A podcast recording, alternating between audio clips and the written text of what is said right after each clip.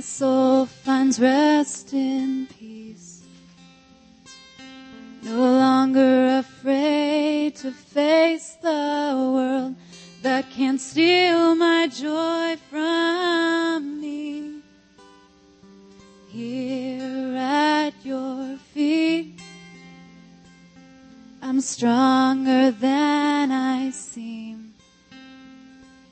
Surrendering all I for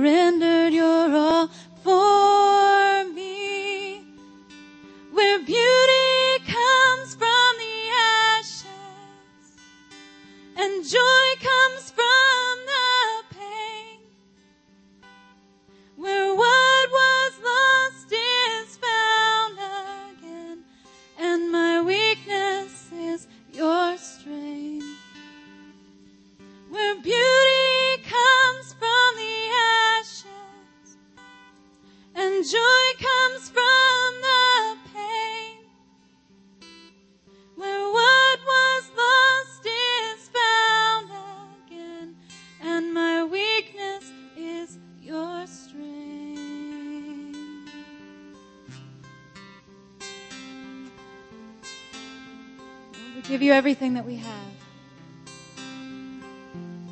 everything that we are, whether it's good, whether it's bad. God, we know that everything is in your hands.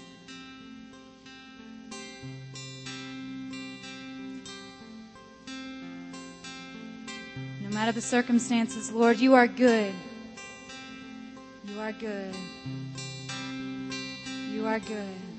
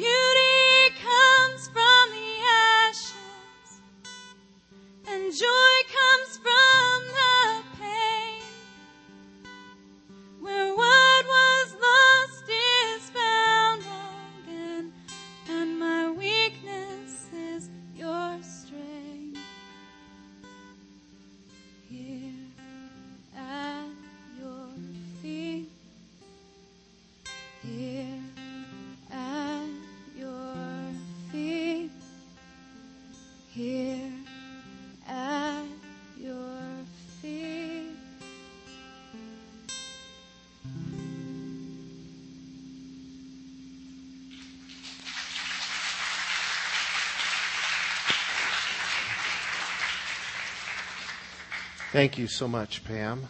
Have you found Philippians chapter 1 yet? Give you one more chance to look it up. And while you're looking, I'd like to highlight a couple of announcements. One is we are blessed in this church to have a powerful annual women's event. This year is going to be a women's conference, and an information table is in the foyer. You want to check it out. Two uh, internationally known speakers, Mary Forsyth and Mary Ann Brown, will be ministering, and so it's going to be, they're going to be the dynamic duo. I think you all will be blessed.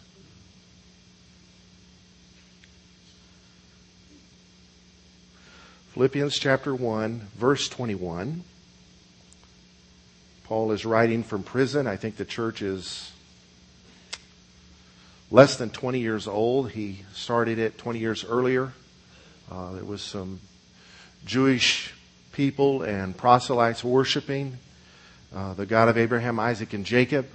And Paul met them meeting down by the river, minus the van.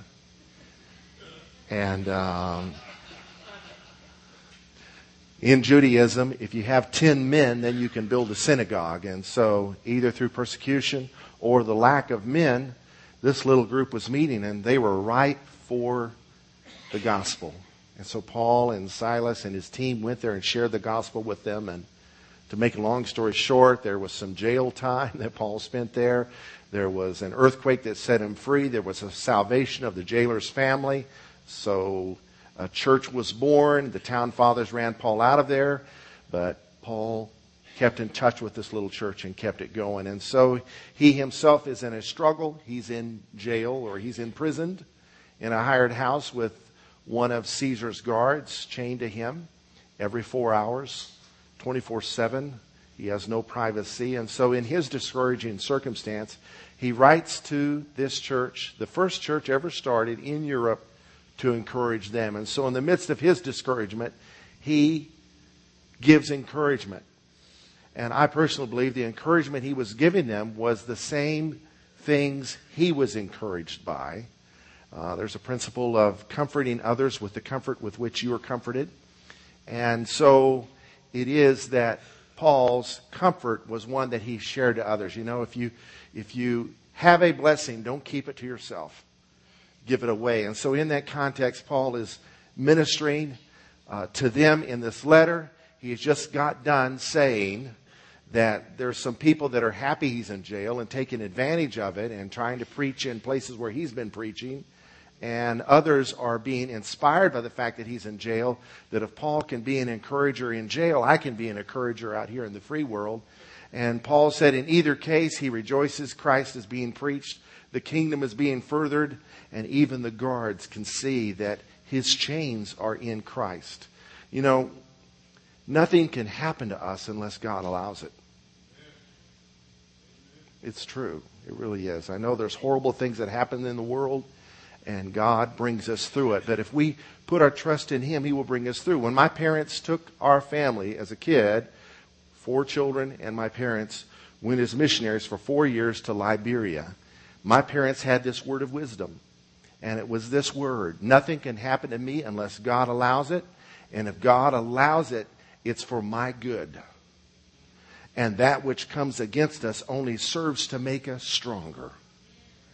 And they raised four kids in a country that was known as the white man's graveyard, as they had bugs you've never heard of, microscopic and otherwise. It was a tough, beautiful place, but a tough place to survive malaria and other illnesses they had. And all glory to God, my parents raised three boys and a daughter, and none of them, to my knowledge, as of this date, have ever had a broken bone.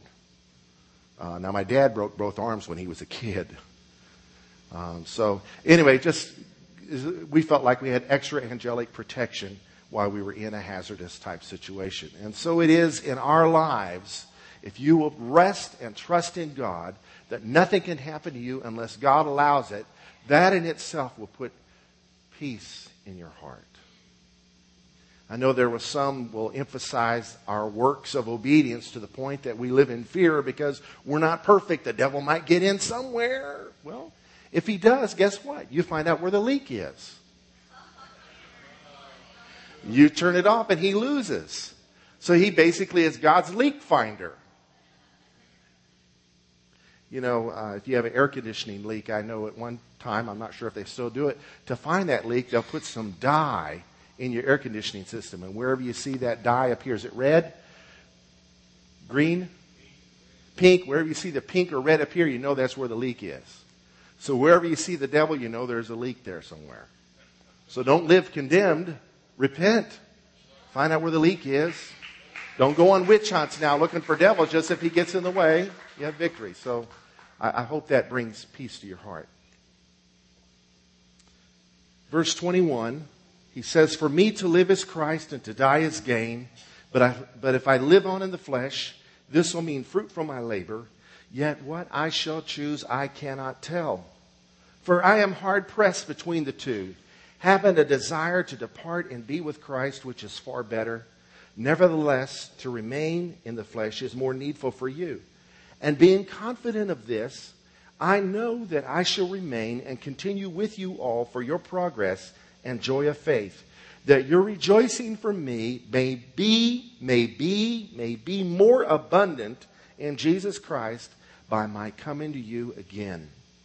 Only let your conduct be worthy of the gospel of Christ, so that whether I come and see you or am absent, I may hear of your affairs, that you stand fast in one spirit, with one mind, striving together for the faith of the gospel, and not in any way terrified by your adversaries, which is to them a proof of perdition, but to you of salvation, and that from God.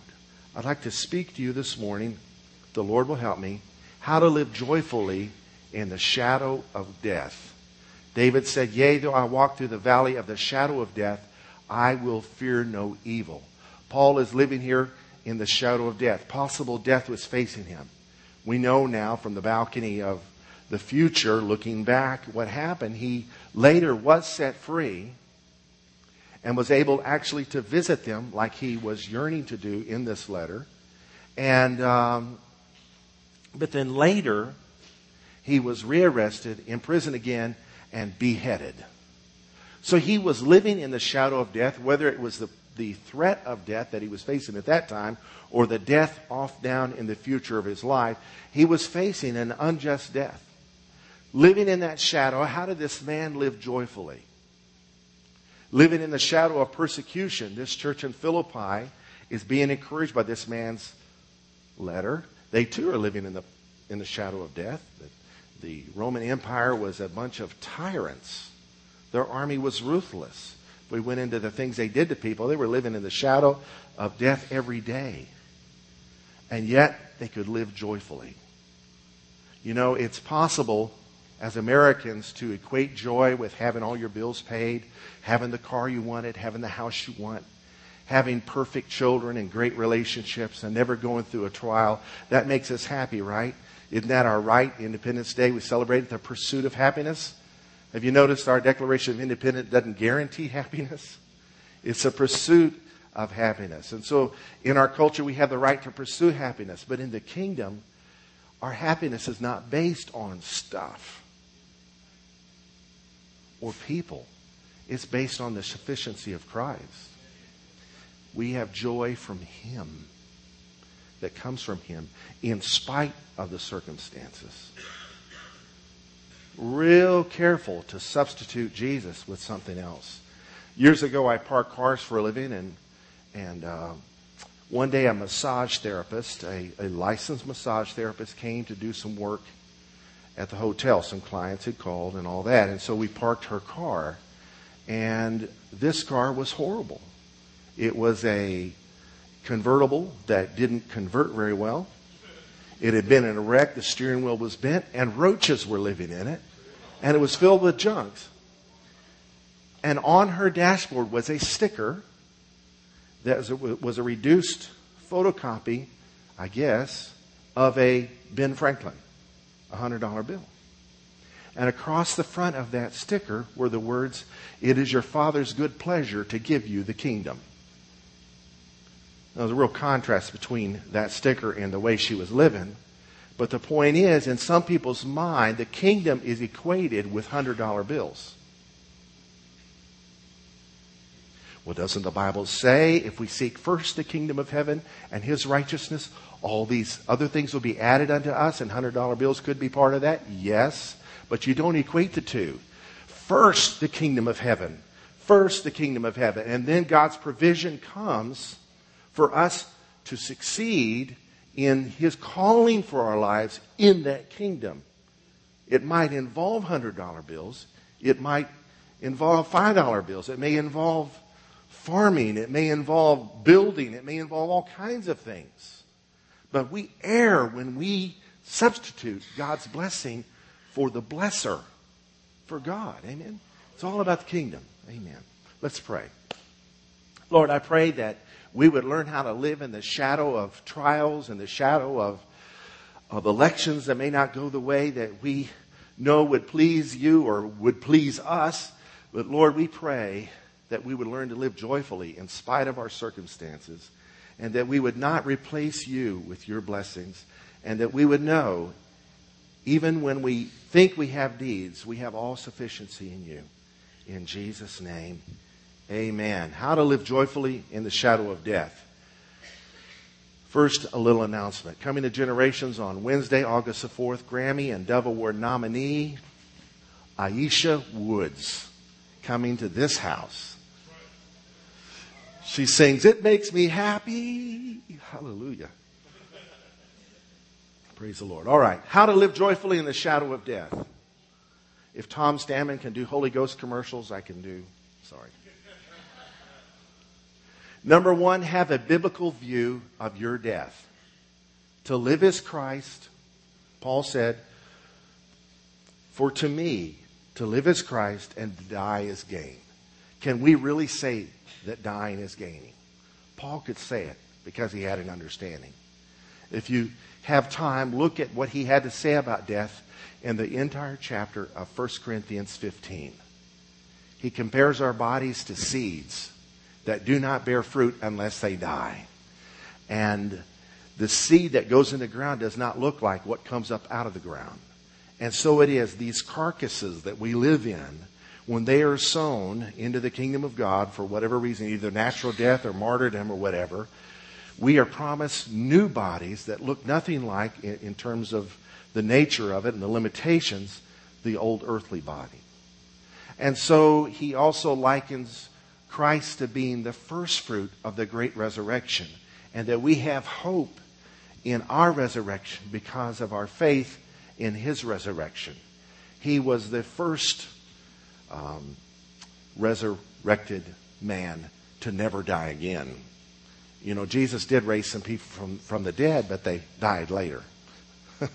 They're not still with us. But Jesus was resurrected to live eternally. And so we have hope in that through faith in him.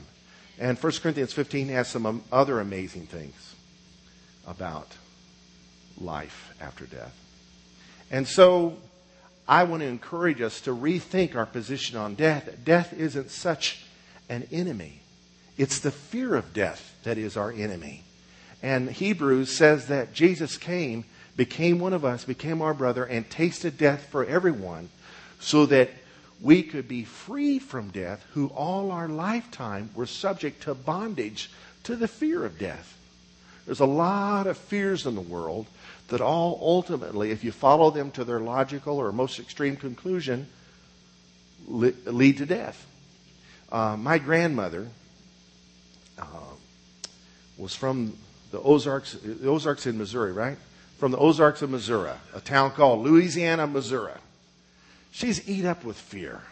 I mean, if you brought out a rubber snake, she'd act like it was real and just go nuts. Uh, eat up with fear. And we, my parents bought a, an old house out in the country and they were fixing it up. And one winter, the mice came in and somehow made their way into the attic, and we could hear them crawling at night. It took us a while to get rid of them because they would come and go. And so uh, one night, my grandparents spent the night with us and we could hear the mice running, and we heard my grandmother say, They have mice, Thomas. You know, they, they, were asleep. We were all supposed to be asleep, so they're in the bed, and we could hear a loud voice Thomas, they have mice. Yes, Laureen. Mice could get rabies. Yes. Mice could bite us. Yes. We could all die. She had us going from this, you know, to death. The fear of death. And what I would hope the Lord would help us to do today is to take death and make it no longer something to fear. Turn this into seeing Jesus.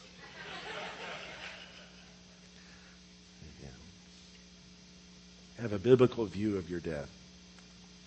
Uh, if you ever get, get an opportunity to, to go to a funeral at an African American church, you will see a testimony to the Christian faith expressed the way it should be expressed at a funeral.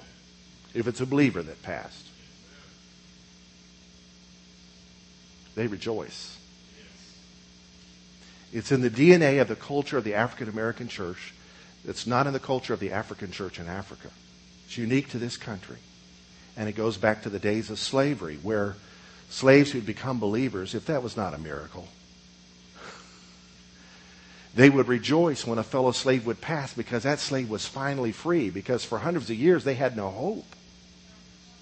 And so when a brother or a sister passed on, they were finally free of slavery, and they truly rejoiced for the fact their brother or their sister or their mama or their dad was finally free of these chains. They would talk about death, about going over the Jordan into the promised land.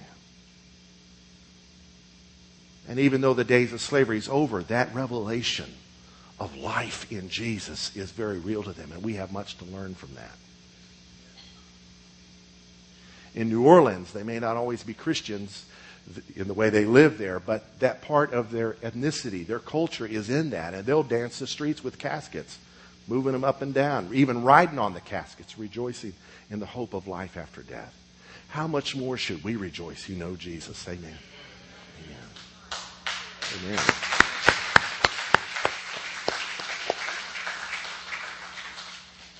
So death's shadow wanes when we realize to live is Christ, but to die is gain.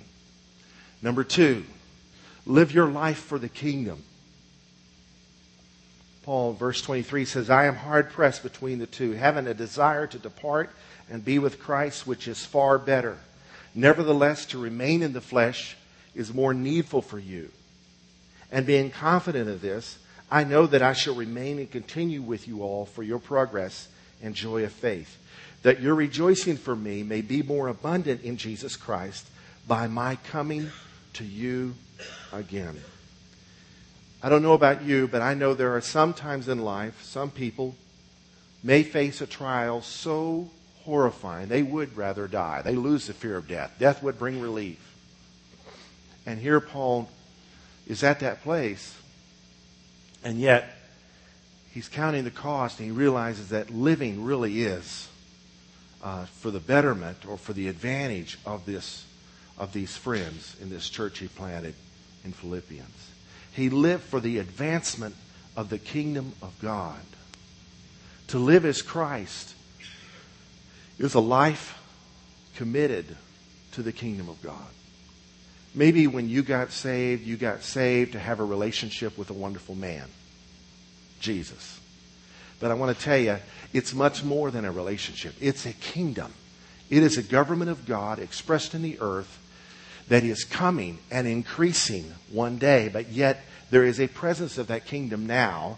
And if the king rules and reigns in our hearts, we're here to make a difference in the world and not just to enjoy Jesus, but to help others to enjoy Him, to help others have a relationship with a wonderful man. This is the purpose of the kingdom in the earth. And the local church is our agents, local churches are agencies of the kingdom for the great king. And so our lives are to be for the advancement of that kingdom.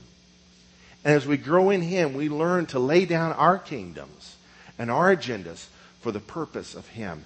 Any blessing that we have we need to consider it in light of the kingdom of God. What is God's will, His reign, His, His realm in this situation for me to fulfill? Why am I still here? You know, if it's all about just going to heaven, let's just not bring people out of the water when we baptize them. Let's send them on. There's a church growth plan for you. But we're to live our life for the advancement of the kingdom.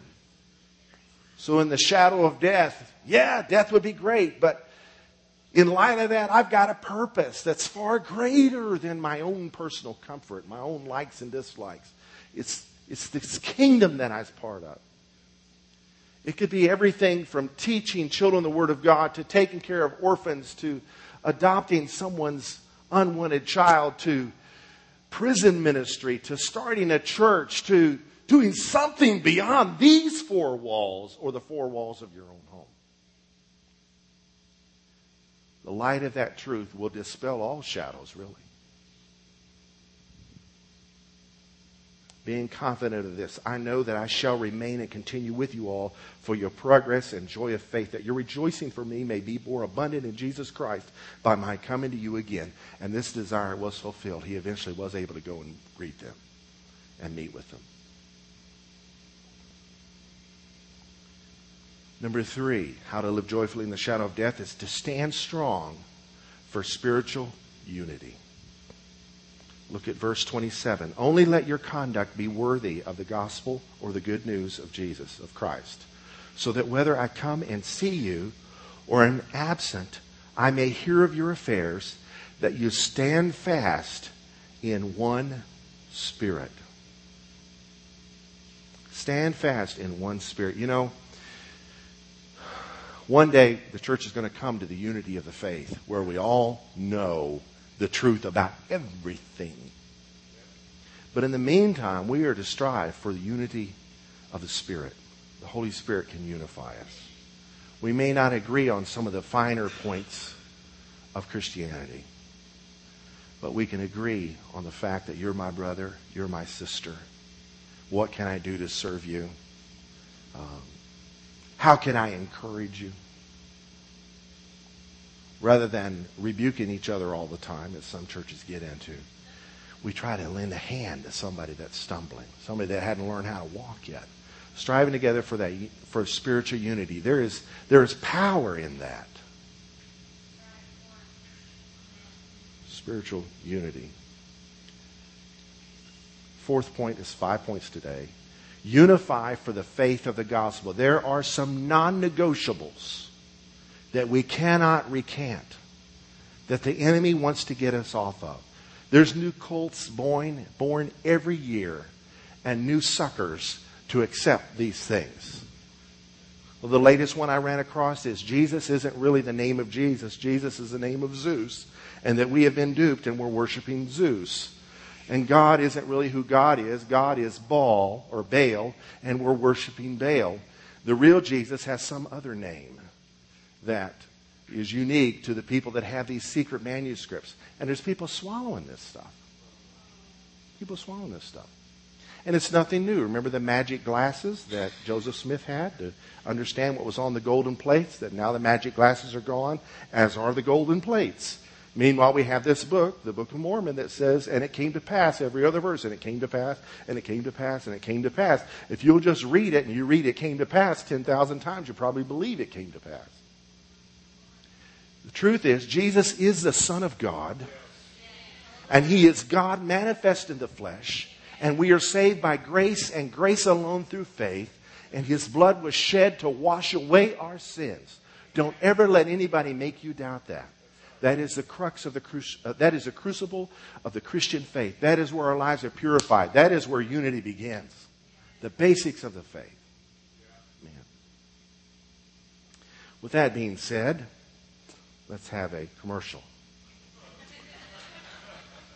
Focus on the Family has produced an amazing video series called The Truth Project. And for 12 Wednesday nights in a row, beginning here on September 1st, we're going to meet here for dinner, a light supper at 6:30, September 1st. Tell everybody, tell your neighbor that starts September 1st. And at 7 o'clock, we're going to watch the video, and then we're going to have discussion groups. It's going to be powerful. Watch this. You're about to take what could well be the most important tour of your life. It's going to be a worldview tour. We are going to turn and gaze upon the face of God. What should we hear? What should we see? You are going to be amazed. Why did Jesus come into the world? Do you know who Jesus is? Do you know? From time to time, we're going to bring some experts into the classroom. The world is reeling with uncertainty. It's almost like it's in the air. Truth is fundamentally about who God is. We're challenged to either confront culture, to abandon it, or transform it. Is our culture filled with lies? This is a battle of worldviews. Do you really believe that what you believe is really real? Evil. What is it? Where did it come? Why is it in the world? Who is God? Who is God? Who is man? What does God say about who man is? What takes us captive? What is insanity? What is the world's view of work? God is a God of social order. We're going to look at economics, art, media, music, and literature in this sphere of labor. We're going to look at the area of philosophy and ethics. Everything is about relationships. There is no direction you can travel in which God has not spoken.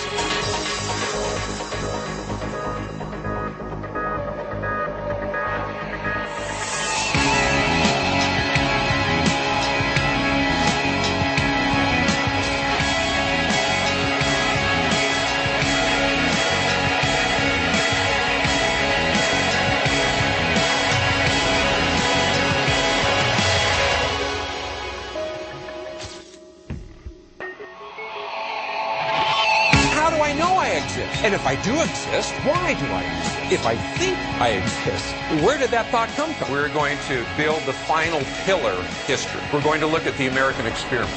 Intimacy, union, communion, fellowship, love. The God of the universe dwells within me? Wow.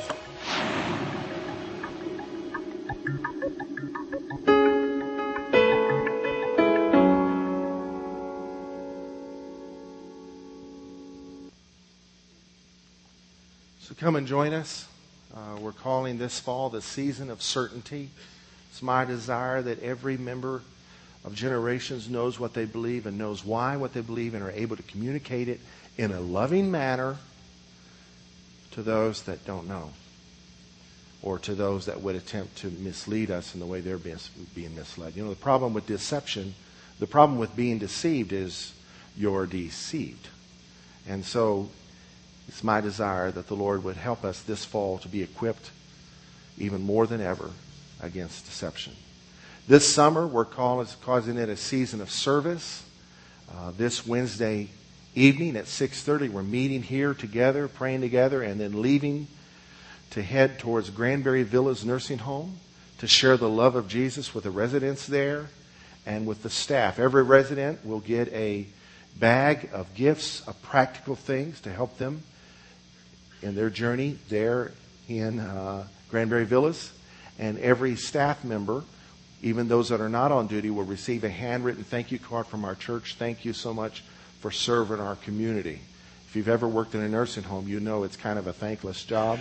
The police get appreciated, the firemen get appreciated, the doctors get appreciated, the nurses get appreciated, but the nursing homes kind of back in the back corner. So we want to make a difference in our nursing homes this summer. And so we're doing Granbury Villas this Wednesday at 6.30.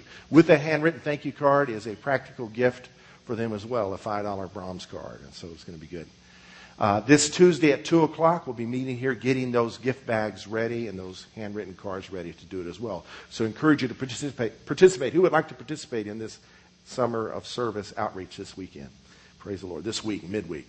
Amen. All right, final point of the sermon.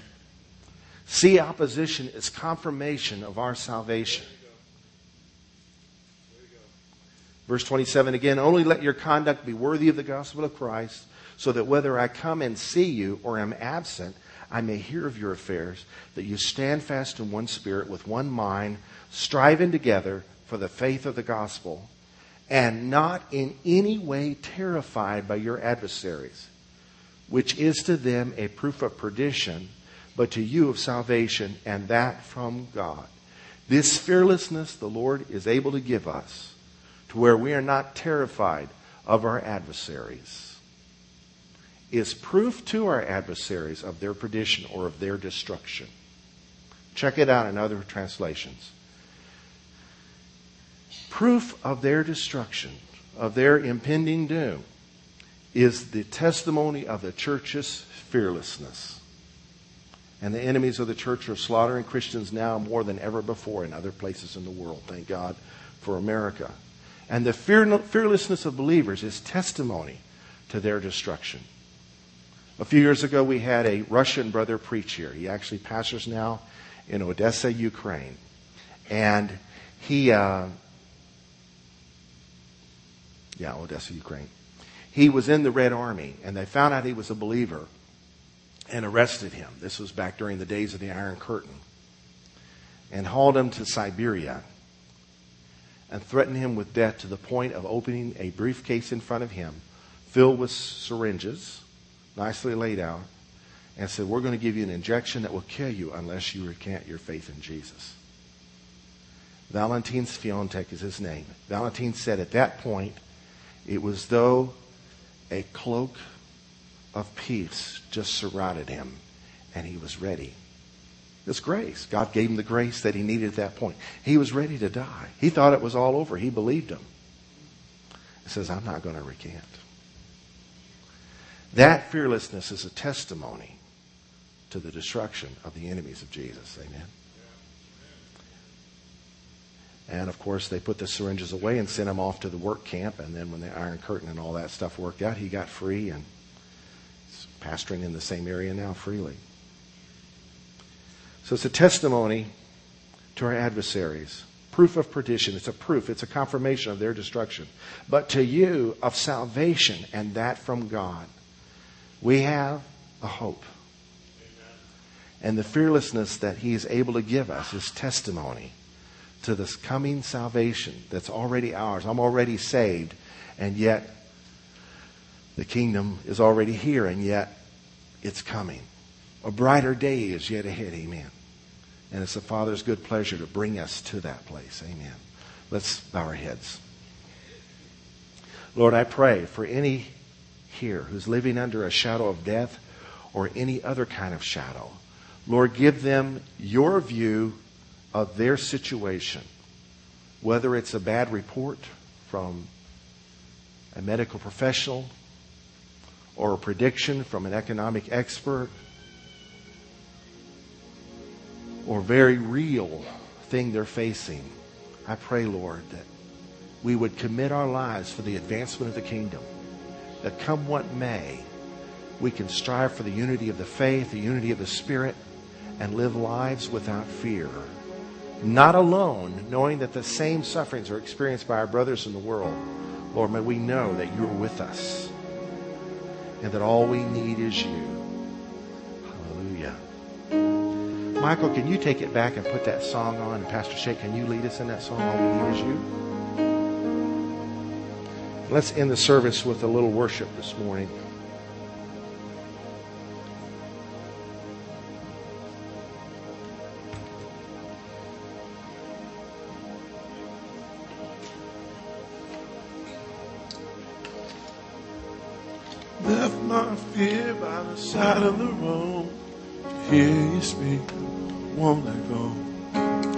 Fall to my knees as I lift my hands to pray.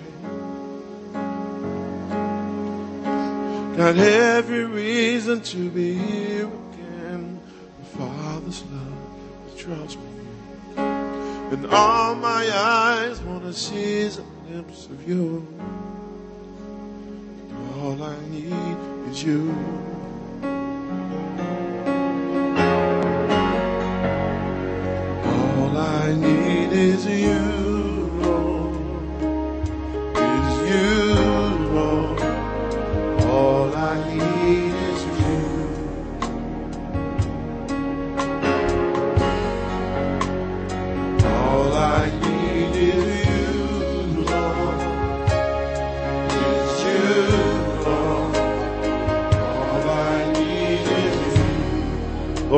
Us for looking to things other than you. Forgive us, Lord, for looking to ourselves and our own strength. Like a little boy that says, Daddy, I can do it, when Daddy knows he can't. Lord, you knew we can't do it, and you sent your Savior, your Spirit, your Word to bring to us what we need, and that's a revelation of you. And so, Lord, I pray that as we close this service, that this realization will become so real that we would truly give you all of our burdens. Amen. Those things we depended upon to meet our need for satisfaction or strength or courage, Lord, may they fall away as we receive you in your fullness. In Jesus' name, amen. We're going to stand and sing this song again. Could the ministry team come forward and join me up front? And as they're coming, if you'd like to receive prayer for anything, we're here to pray for you. Amen.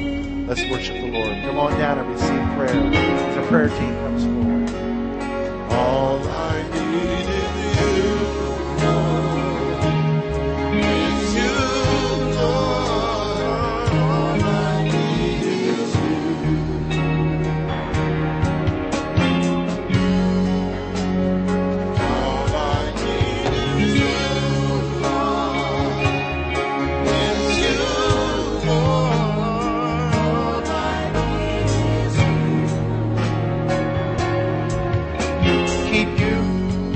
Bless you and keep you. May the Lord bless you and keep you. May the Lord cause his face to shine upon you and be gracious to you. May the Lord lift up his countenance upon you and give you his peace in spite of every circumstance. May the sufficiency of God be your portion. Amen. All we need is you, Lord.